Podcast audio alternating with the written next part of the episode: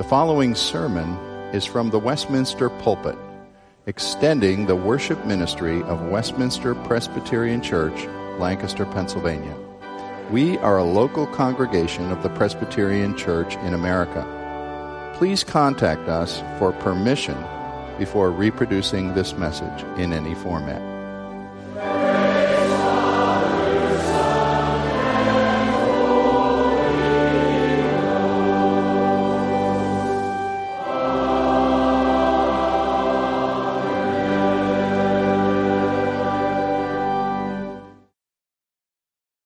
There's so many times and places where you might come to a statement or a verse and say, this is one of the most important things in all of Scripture, or nothing is more important than this. I try not to do that because it's so easy to do it.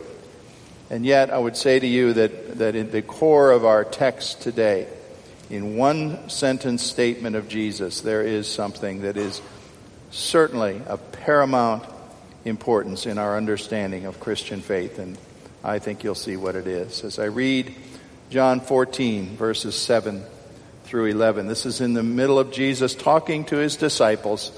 He's just told them he's the way, the truth, and the life to God, the unique way to come to God. We pick up there. If you had known me, you would have known my Father also. From now on, you do know him, and you have seen him. Philip said to him, Lord, show us the Father, and that is enough for us. Jesus said to him, Have I been with you so long, and you still do not know me, Philip? Whoever has seen me has seen the Father. How can you say, Show us the Father? Do you not believe that I am in the Father and the Father is in me? The words that I say to you, I do not speak on my own authority, but the Father who dwells in me does his works. Believe me that I am in the Father, and the Father is in me, or else believe on account of the works themselves. Here's a scene that has been repeated in my household quite a few times over the years. Probably you could identify with it in some way. I'm running late for a meeting. I head for the door, planning to at least drive close to the speed limit because I don't have much time. Only to find as I reach the door, you exit uh, into our garage through a laundry room, and car keys are hung on hooks in the laundry room. No keys on my hook. Oh no. Where are the keys? I pat my pockets, not there. I head for the bedroom dresser, not there. By now I'm mumbling to myself, uh, irritated with myself. I'm not blaming others, but where are the keys? Where are the keys? I can't find the keys. Getting deeply frustrated. Now, in my earlier and less discerning days as a husband, I might have called out and said, Carol, did you take my keys? I don't do that anymore because 46 years has taught me that Carol has never yet committed that felony. And so I keep out of trouble. I'm talking to myself, and finally, of course, I remember to go to the closet and find the suit coat I was wearing yesterday, and there they are in the pocket, right where I left them, right where I should have known that they would be. Now, that's a trivial thing, but that scenario reminds me a little bit uh, of, in a very simple level, of a very profound thing seen here in John 14 as the disciple Philip said to Jesus, Lord, if you would just show us the Father, where is he? Can we see him? And the answer of Jesus to him was, Philip, the God you seek to know is right under your nose. You've been with me three years. Don't you know that I am in the Father? The Father is in me. Open your eyes and you'll see God right where He's been obvious to you the whole time. Well, of course, it's not a very big thing if you temporarily misplace your car keys. But it's a great tragedy if you misplace God and do not know where to look for Him. Last week we had 11 disciples struggling as Jesus spoke about the Father and the heavenly home that he was going to go to soon as he would die. He was implying his death without directly stating it. And he was saying, Don't worry, you'll be with me. You'll, I'll bring you there, and you know the way there. And of course, they said, We don't know the way. And he had to say, I am the way, the truth, and the life. But their problem was deficient knowledge of God. And so comes this very presumptuous, almost amazing demand by Philip Lord, I just have one little tiny thing to ask of you. Show us the Father. Show me God. And that would be enough if you would just do that. A creator God dwelling in eternal heavens, a Savior who lived and died and rose 2,000 years ago. These things representing God make him naturally seem distant to millions of people and inaccessible. And people, especially who live by the motto of when I see it, I'll believe it, wonder why is it God is so hard to access or get a glimpse of? And I've even heard fanciful things where once I heard a man say, well, why couldn't God in his almighty power take over every news network some evening and broadcast for all to hear and see his message of his reality and the message of the gospel of Jesus? Why doesn't he appear on every IMAX theater screen in America simultaneously and make himself known? How about an infomercial, God? We need you to show yourself. It seems as if this disciple Philip speaks for the longing of many persons across the ages who would desire to better see and know God.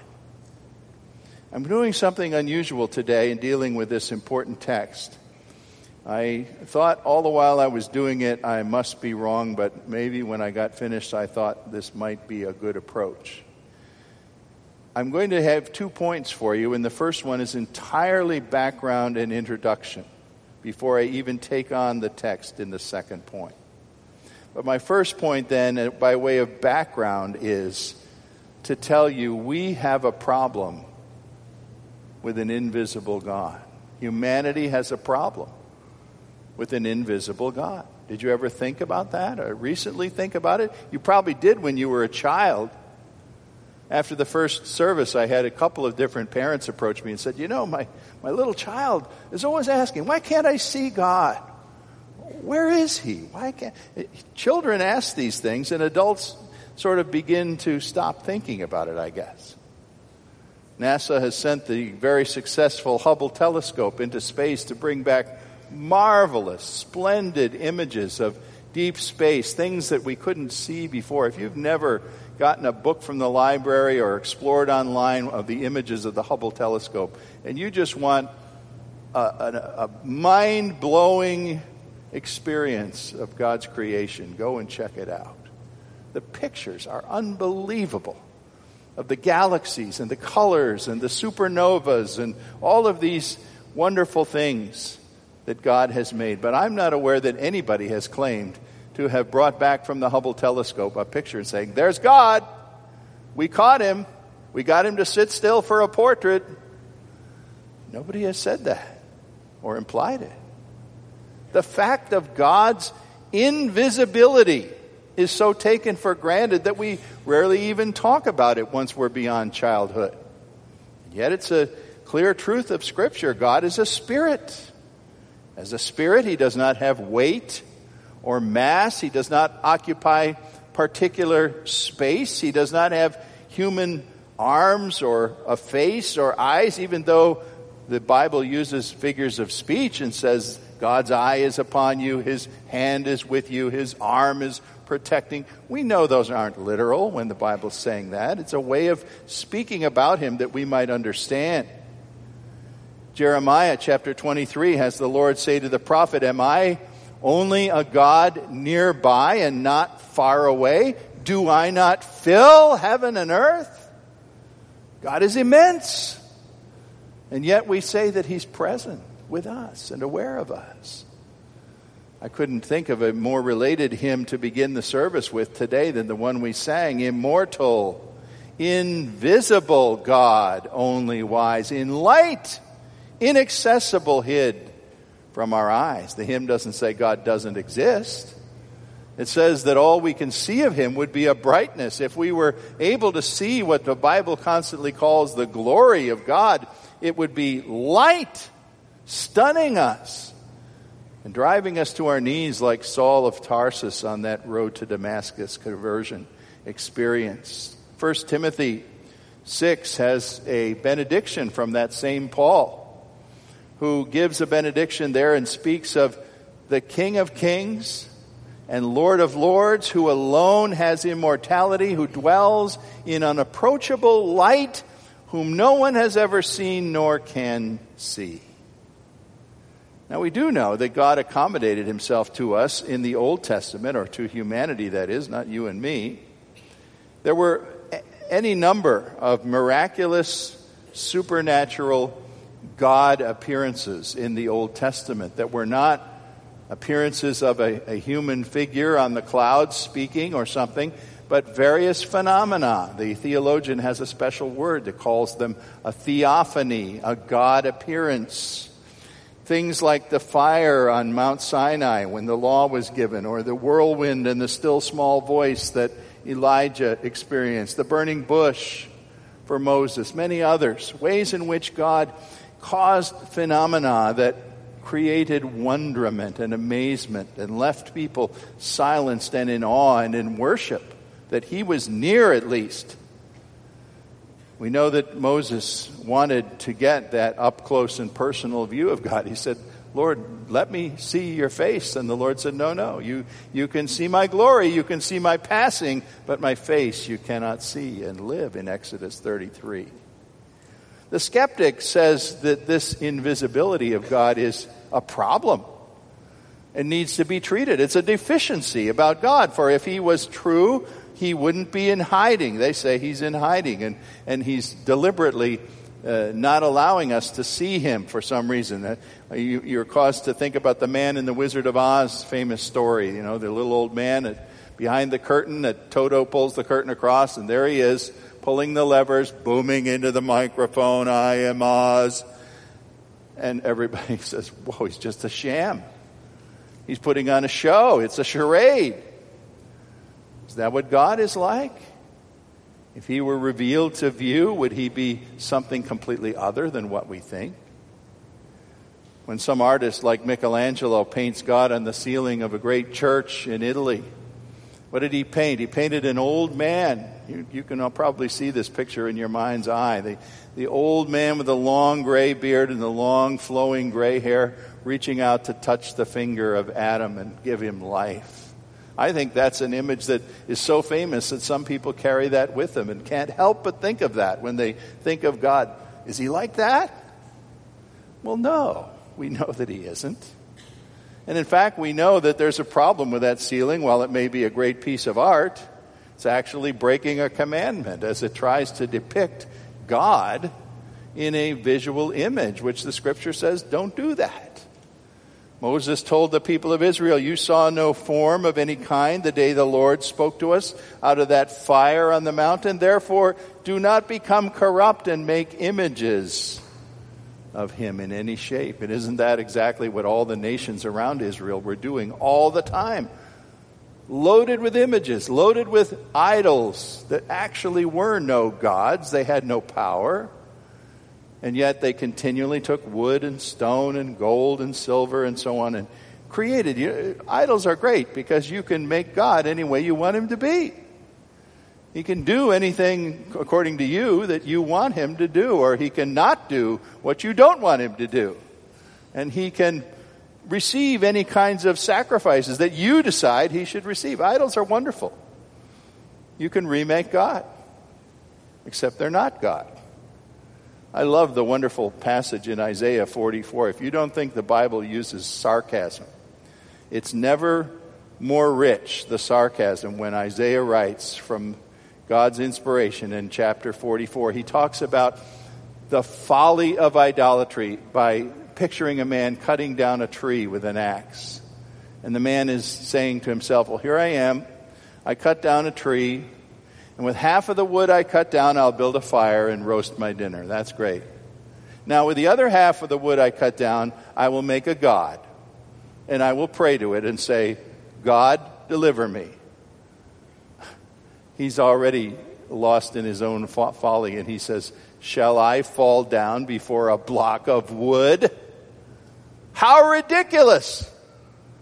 But that's what idolatry is in every form that it takes. Now, not everything about God's invisibility leads to something negative like idolatry. There is at least one very positive thing we can say about God being invisible.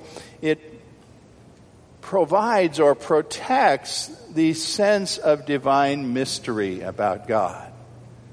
As if God was covered in a, in a cloud and the greatness and the amazing attributes that he has are preserved by the fact that we can't put him under a microscope and dissect him. But we do know as much of him as he chooses to reveal. And the scripture says he reveals a sufficient amount for us to know him and trust him. It's not as if we know nothing. It's just that we don't know everything or not even close to everything. There are things about God that we know the tiniest little piece and we know there must be a lot more attached to that piece, but we don't see the whole thing.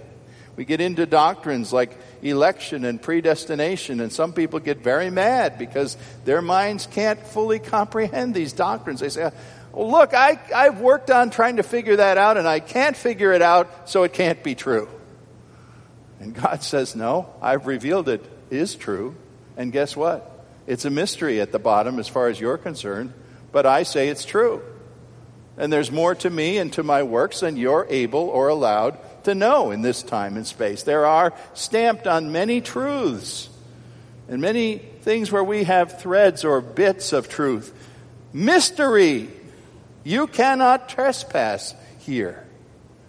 And if you lack completely a mystery or any mystery in the middle of your faith, then you aren't worshiping the true and biblical God about whom many things are still mysterious.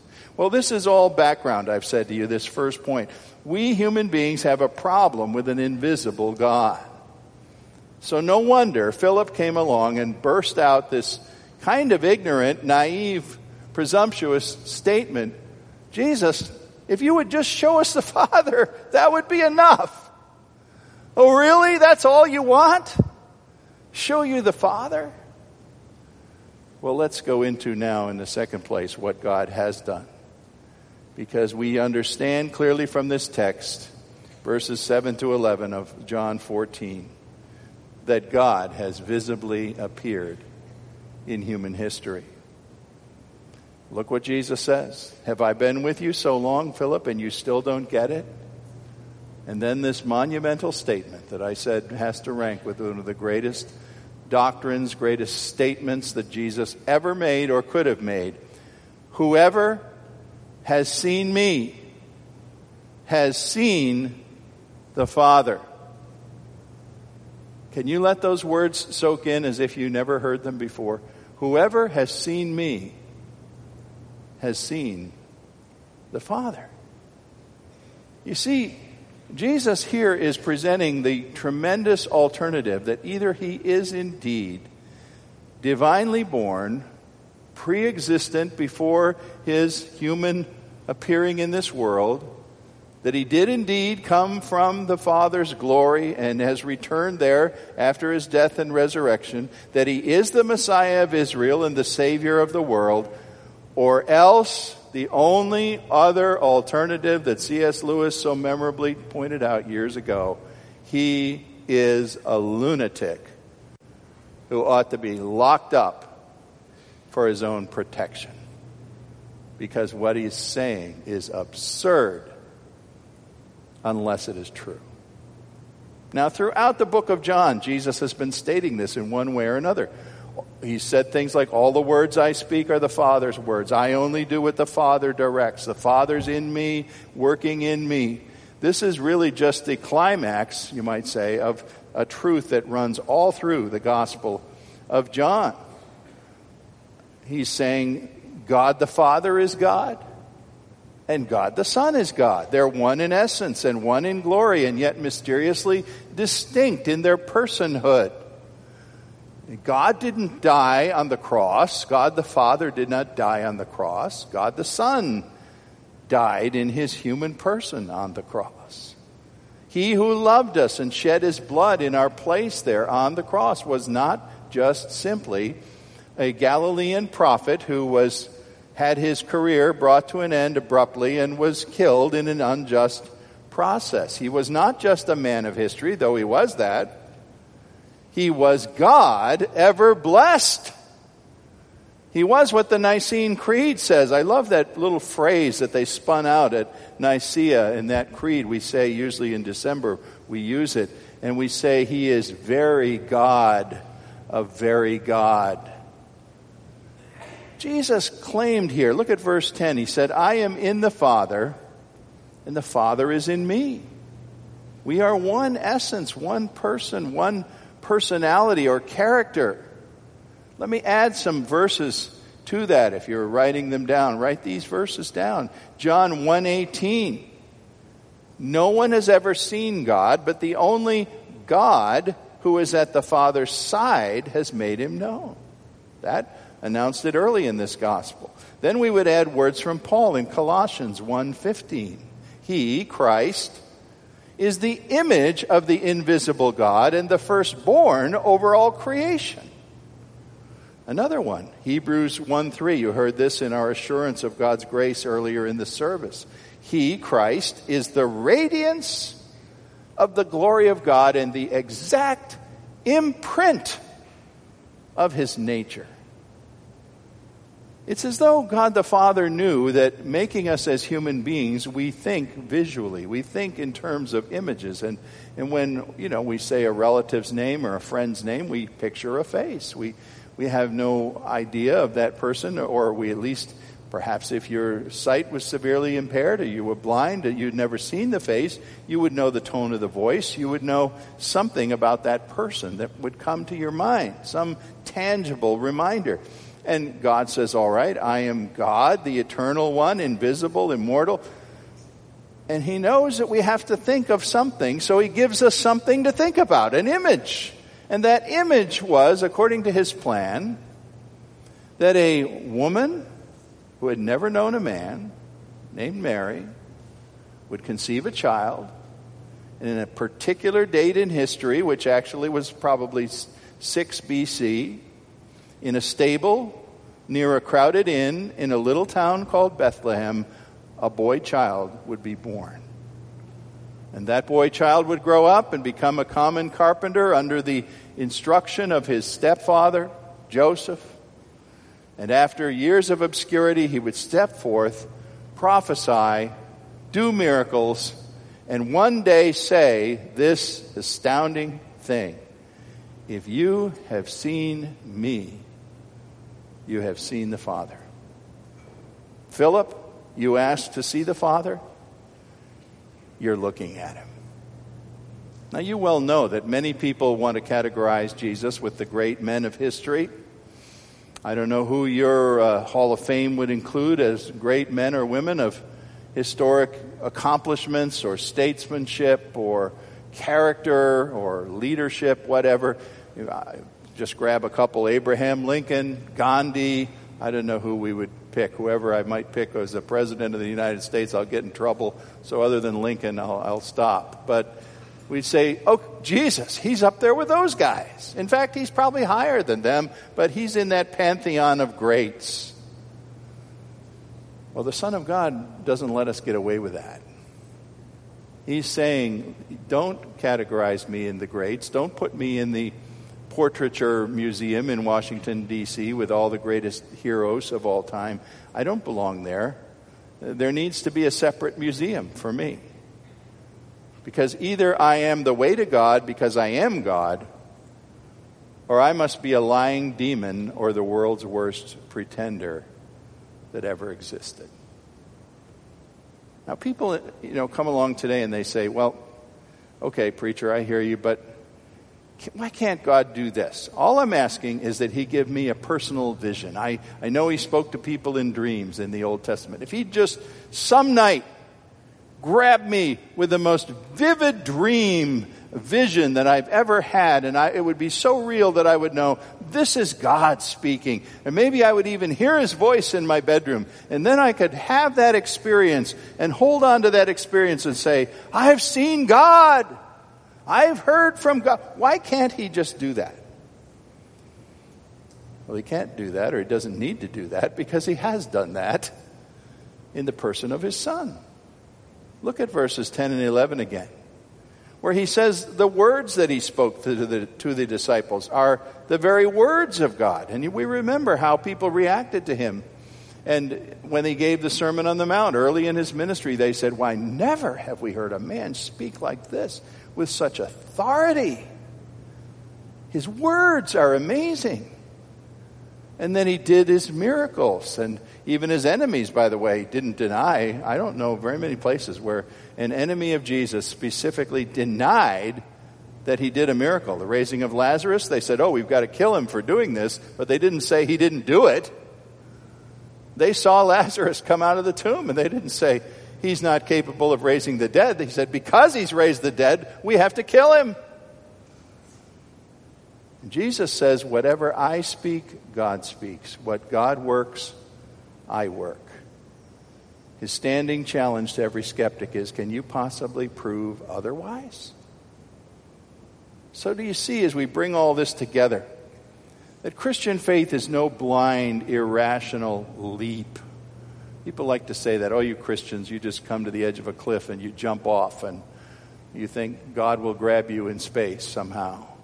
You're intellectually committing suicide. I think of this season of the year with students going off to college and remember myself as having been raised in a Christian home and trusting Christ at an early age and my mind was questing off in all kinds of directions by the time I went to college and I, I, I don't think I would have verbalized it then, but as I look back now, I wanted to know is this faith that was my parents' faith, that was mine too, pretty genuinely, but would it stand up out there in the intellectual world of ideas? Weren't there really a lot of smart philosophers that could tear the gospel of Jesus Christ apart? Maybe I just was, you know, on some kind of emotional high or something as, a, as an evangelical young person. Well, I was thankful for the years I spent delving into philosophers, even though I don't like philosophy today and spend almost no time reading it. But I was glad to be out there questing around in it for a while when I found out that philosophers know how to ask a lot of smart questions, but they don't really have any answers. Because Jesus is the answer. And no philosopher I've ever found has been able to punch any serious hole in the trust that this is the Son of God most High, who appeared in human history, who left the record of his appearance in the hands of reliable witnesses. Most of them needed to become convinced. They weren't automatically convinced. Except I put my finger in the nail print, I won't believe it, remember? And they were convinced. This is the truth of God. In 1799, a particular piece of rock was found that was of some importance. Someone told me after the first service that they had physically seen this. I believe it's in the British Museum. Not terribly big. It probably, if it stood on this pulpit, it wouldn't overwhelm the pulpit. A few feet this way, a couple feet this way. It's a piece of stone found in Egypt that actually was ready to be used for common building material when somebody got interested in the inscriptions on it. And some experts came in, and finally, in the near 1800 there, they were astounded that they could actually put a date on this piece of stone. It was from 196 BC. And it was actually an inscribed decree by King Ptolemy V coming from Egypt. And it had a, this governmental decree in three columns, parallel, the same thing said in three different languages. Now, the middle language was one I can't even pronounce, and nobody knows what it is anymore. But the first one was Egyptian hieroglyphs, and the third one was ancient Greek, a known language. Well, what got so exciting was that nobody had ever been able to read Egyptian hieroglyphs, but here was a parallel text in Greek which people could read. And so you may know the Rosetta Stone became very famous because it unlocked the whole language of Egyptian hieroglyphics. And people were able to go on from there and build on that and learn that language. Well, let me tell you, Jesus Christ is the Rosetta Stone of God. God let his character be read, his plan and his mind and his love be read in a language of earth, a language of flesh and blood, as his son came forth to translate the infinite, unseen, eternal God into finite categories and visible works. When we see him, even at this distance in history, because reliable witnesses have told us what they saw, we have seen the Father, and we can know God in this way and no other way. Does this change our everyday lives? I point you to Hebrews 11:27 as we close this morning. You know, Hebrews 11 is that account where various people are praised for their faith and their perseverance in faith through the Old Testament. It's Moses who's being praised. Hebrews 11:27 says Moses obeyed the call of God on sheer faith. The text says he left Egypt not being afraid of the anger of the king and he endured as seeing him who is invisible. All Moses needed was a certainty that God, the unseen God, had called him at that burning bush. And for all his arguments, don't send me, I can't speak well, I'm not the right one. He went. He endured because he believed he had seen the one who was invisible. Now, if Moses could do that, and I realize how much more of God has been revealed to me in the revelation of Jesus Christ is it possible that I can endure as seeing Him who is invisible in whatever challenge is before me in my life right now? If the eternal God had not cared enough to make Himself known to us, I don't see how He could have expected us to trust Him. But since He has been revealed to us in space, time, human history, we're compelled not merely to believe in Him, but to reverence Him and obey Him all of our days. We can walk in a hope that is well founded, a hope that endures and perseveres. And we put before ourselves one more text of Scripture today 1 John 3 2. It clinches the matter, I think. Beloved, we are God's children now.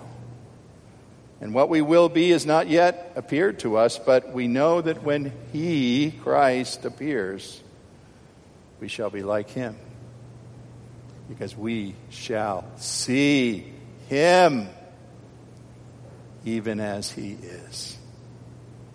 Glory to God for that. Amen. Father, thank you for the revelation of yourself. Unseen one. You may be unseen to our human eyes right now. There's no lightning flashing in this room, no rumbling of the earth attending our words, but you have shown yourself. Thank you for Jesus Christ, the mirror of who you are. Help us to trust him. Help us to adore him.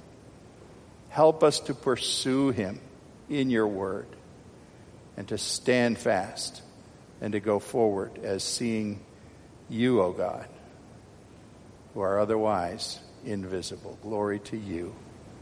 In Jesus' name, amen.